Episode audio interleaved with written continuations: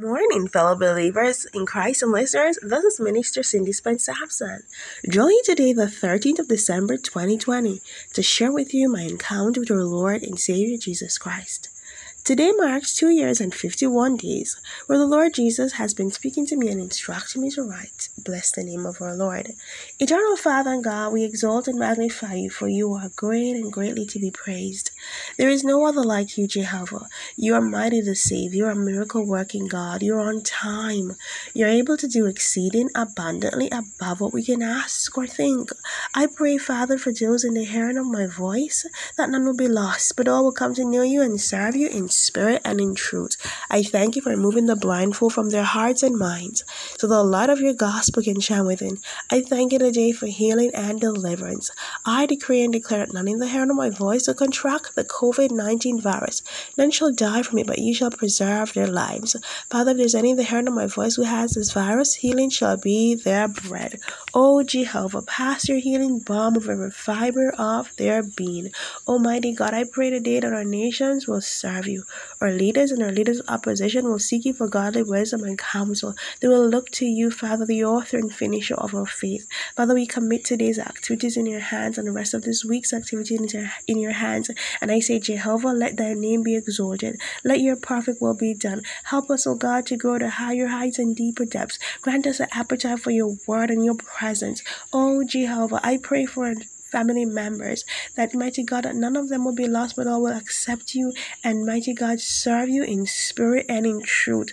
Oh God, I thank you, mighty God, for the work which you have started. And I thank you that you are faithful to complete that which you have started. Oh mighty God, bless and preserve your people in this season. I commit everything in your hands and I tell you thanks in the name of Jesus Christ of Nazareth. Amen and amen. God bless you, listeners. It's a pleasure to be here once more to share with you what our Lord is saying to us at this time. Bless the name of our Lord. Thus says the Lord, I am here, my children. I am in the midst. Fear not, I, the Lord of hosts, is with you. I will be with you even until the end of times. I will keep you in my perfect peace, for I am your Prince of Peace, a very present help in times of trouble. I will never leave you nor forsake you. I will be with you always. Look unto me from whence cometh your help, for your help comes from me, the Creator of the heavens and the earth. I will not suffer your foot to be moved, for my angels have been given charge over you to keep you in all your ways. They shall bear you up, lest you dash your foot against a stone. You are divinely covered. Keep your heart and mind stayed on me, Christ, the author and the finisher of your faith, and I will give you rest. Thus says the Lord. The Bible tells us in Isaiah 28 11 that with a stammering lip and another tongue will the Lord speak to this people, while 1 Corinthians 14 14 tells us when praying the unknown tongue or understanding isn't food for our spirit, our spirit prays.